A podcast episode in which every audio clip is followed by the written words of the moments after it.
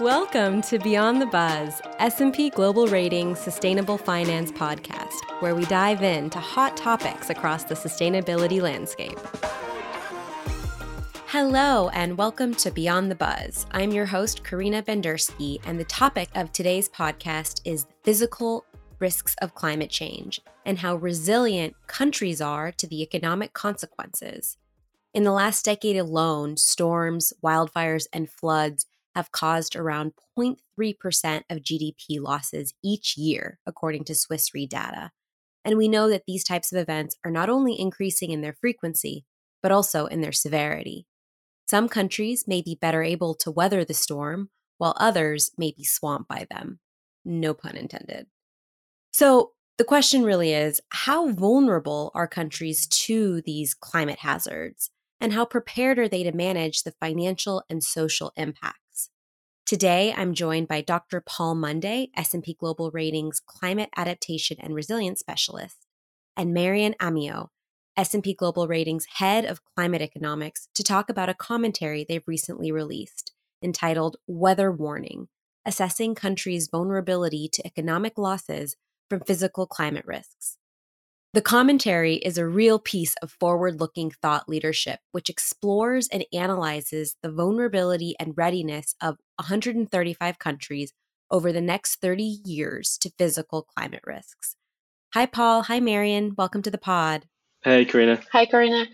So, why don't we get started by just doing a little level set, which is what I always like to do? Why is this important? How do physical climate risks impact countries? That's a, probably a, a, really good starting point. Um, uh, so I, I, think it's worth saying, look, um, you know, countries uh, globally, um, and in particular regions, of course, have you know experienced the impacts of um, acute weather events, extreme weather events, you know, flooding, storms, heat waves, etc., for for some time. But the, the data is showing us that, that those those types of instances, you know, in, in terms of their frequency, but also their severity, um, are also increasing um, at the same time. So um, it, it's fair to say over the last 20 years or, or, or more that those impacts have, have got worse. And um, you know, against that against that backdrop, you know, we've only got to look back over the last you know few years where we've seen severe flooding in in, in, in Europe in parts of and Germany and, and, and Belgium, um, but also um, records being broken in in the US around drought and uh, and also around rainfall as well. Um, there's been a bit of a bit of everything everywhere. Um, so I think the importance of this topic is growing ever more. And over time, the climate projections also suggest that um, we can expect more of these types of events um, as well. So, so things may get worse, you know, without adaptation to to some of these risks. And I would add as well that um, so while we know that those risks um, are increasingly becoming more frequent over time, um, it, it's important to make them tangible. So we always talk about climate change, but at the end of the day, if you think of the, the economic impact, it's not something we have a good grasp of. So it's important to study those risks and, and try to understand what it means for the economy so that we can also prepare and understand what kind of impacts countries may face in the future? Absolutely. Certainly, whenever we talk about climate change, we know that the future is going to look much different from the past. But if the past is any indication, we're already experiencing these types of events around the world. So, how, how do these physical climate risks impact countries?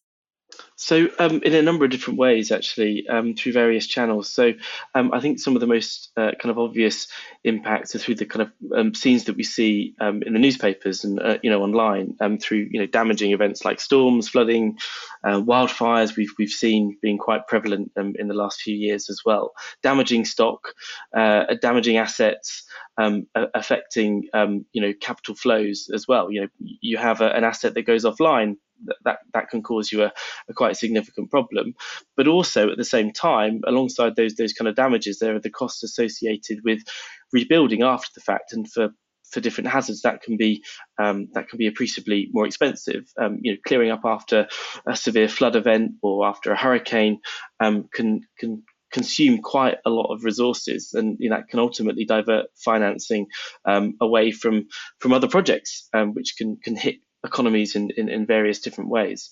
Um, so uh, that's the from the, the kind of asset perspective, I guess. Um, but there's also a social um, impact as well, um, not not least to um, uh, impacting you know potentially where, where people choose to live um, and, and, altering those kind of migration flows in a sense, um, but also after the fact that, that, there's a there's an impact upon you know people's well-being and also how they, they, they tend to kind of recover from these events as well more, more generally. So they can they can manifest in, in, in different ways through different channels.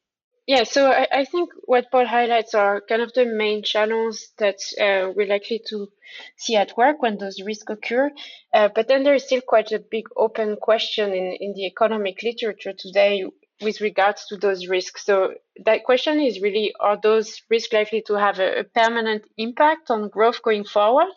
Uh, or is this going to be more like a temporary effect that will impact countries just for the, the, the time of the shock and, and maybe just a few uh, periods afterwards?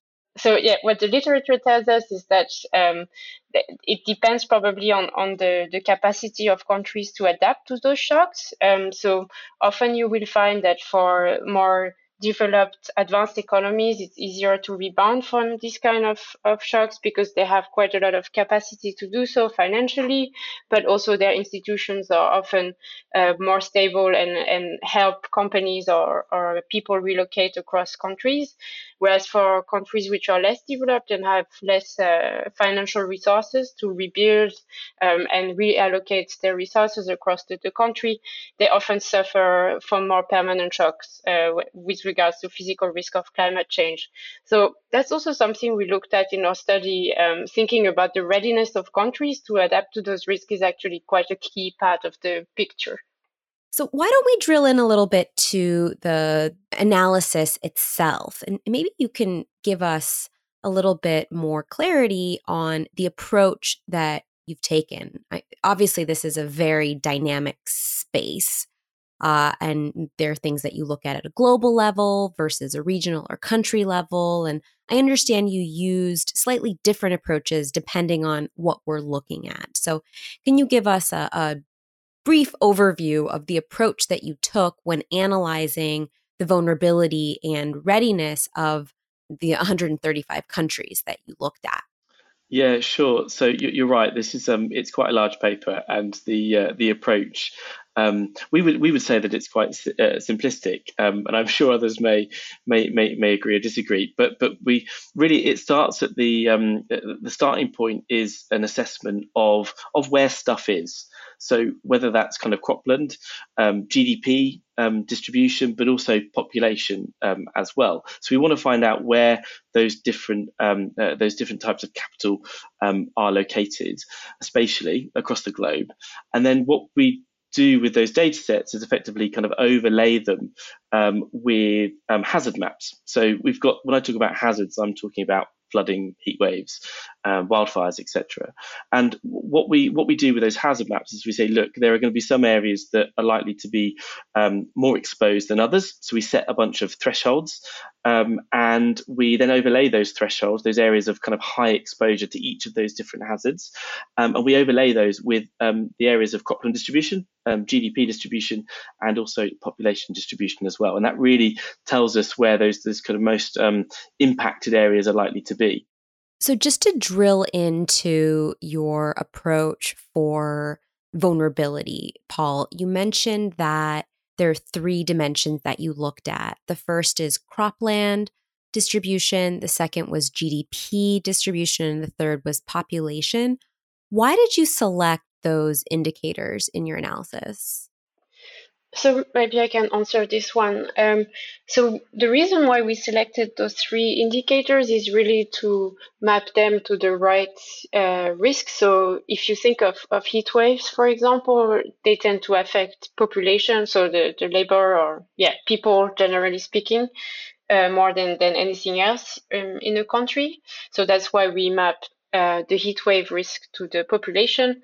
Then why did we pick cropland? It's to relate it to the water stress risk. So again, when you have droughts, the part of the economy which is more affected is, is usually agriculture. So that's why we map them together. Um, and then for the other risks, which are like uh, floods, sea level rise, uh, storms, wildfires, it's less clear to say which which part of the, the economy is affected. So that's why we map it to GDP um, overall. So I guess that's that's how we pick those three components. Okay, thank you for providing that context. That's helpful from the vulnerability perspective. So then how do you translate all of that into economic losses?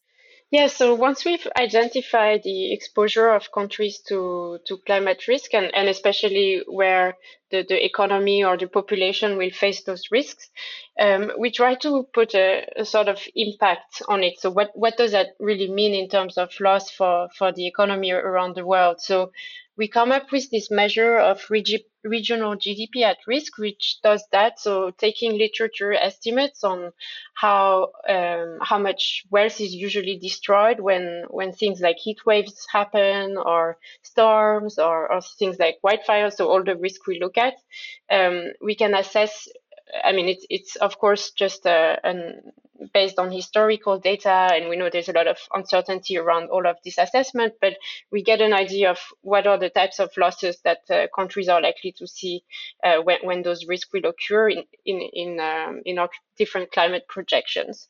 Um, so that's kind of thinking about the, the loss part of, of the equation.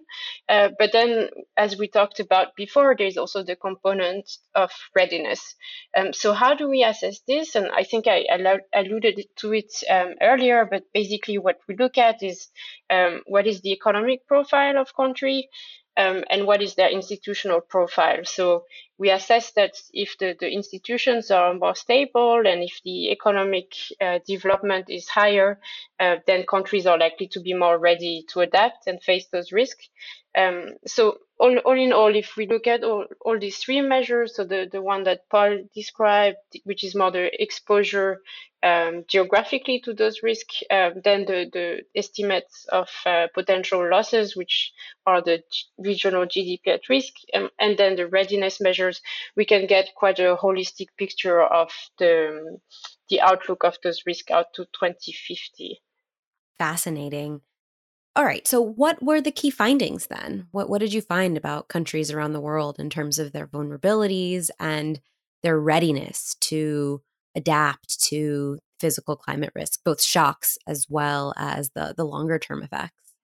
So um, I think it's worth saying that we, we, we effectively kind of split the paper into two parts. It's really two two, two papers in one in that sense. So the, the first part of the paper looks at the kind of global regional level and, and, and aggregates losses at, at at within kind of global regions.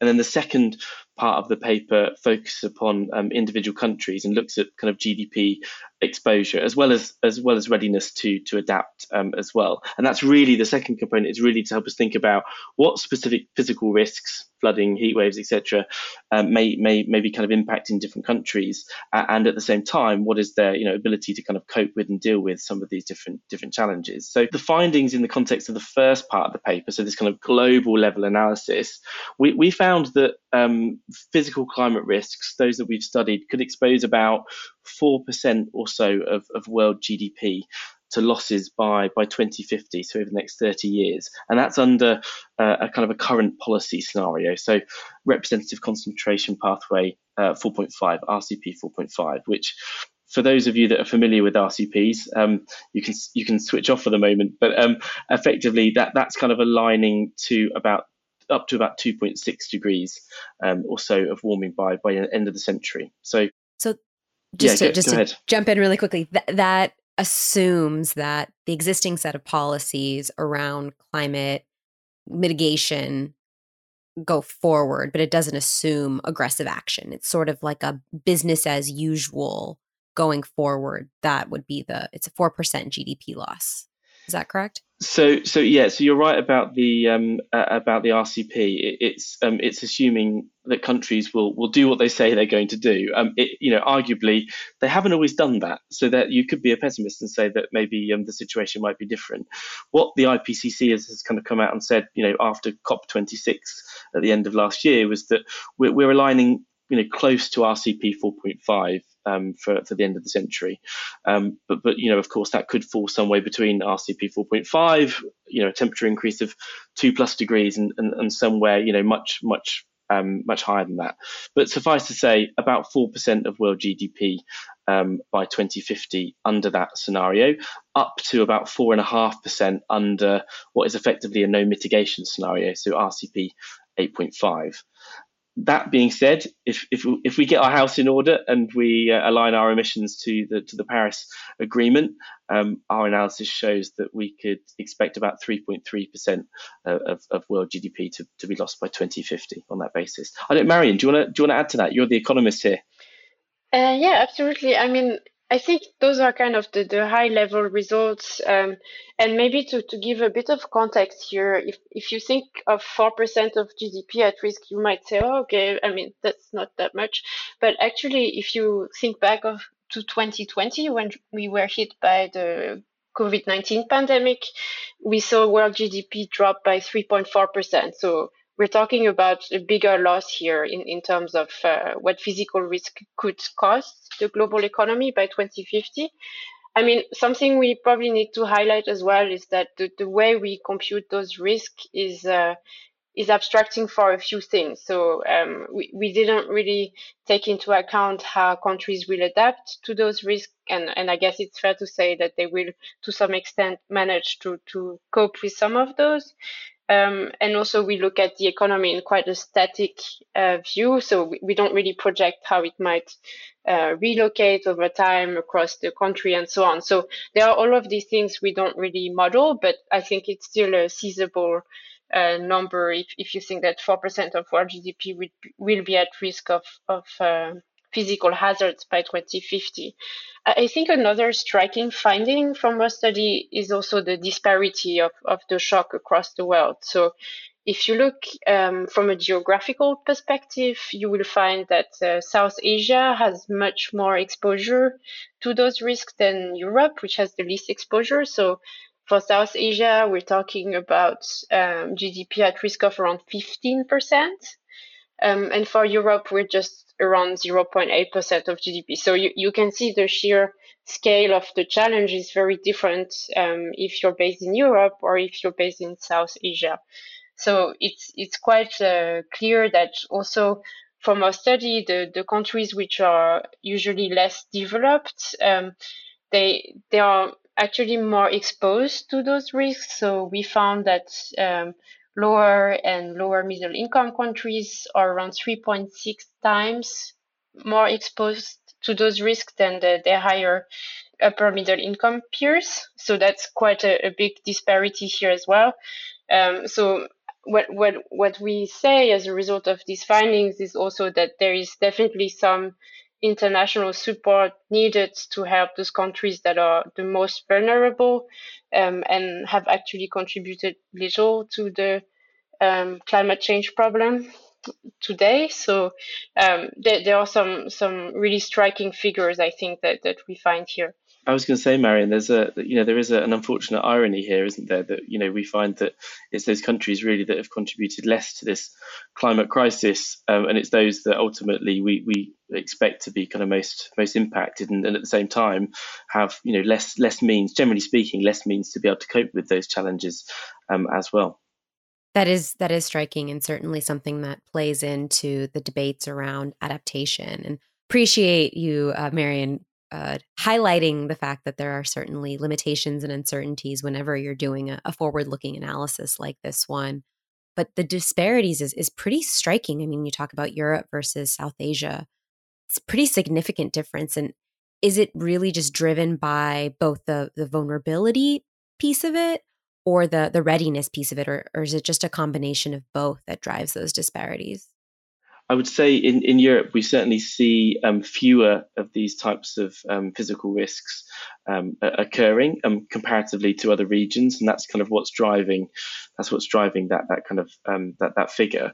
Um, at the same time, though, also bear in mind that you know we're focusing upon a mid-century time point here 2050 so over the next 30 years and that's really not not yet picking up on the uh, some of the impacts from chronic events like sea level rise, you know, changing patterns of, of, precipitation and temperature as well, which um, in parts of in parts of Europe, particularly uh, with many coastlines, etc., um, that could be quite impactful. So, and more so over time as well. If we were to extend the analysis to the end of the century, um, I dare say that we would we would kind of see a much stronger signal from those those kind of chronic type type risks, and, and maybe see um, some some disparity in terms of the findings um, on that basis as well. Perhaps Europe may be, more impacted on in, in that situation.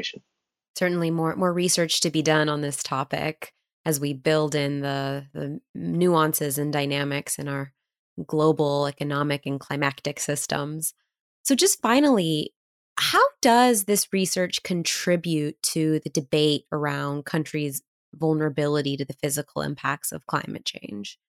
Good question. So I think it's fair to say that there's been quite a lot of research, uh, recent research, I should say, in, in this space, looking at how countries um, may be may be impacted in their exposure to these types of risks.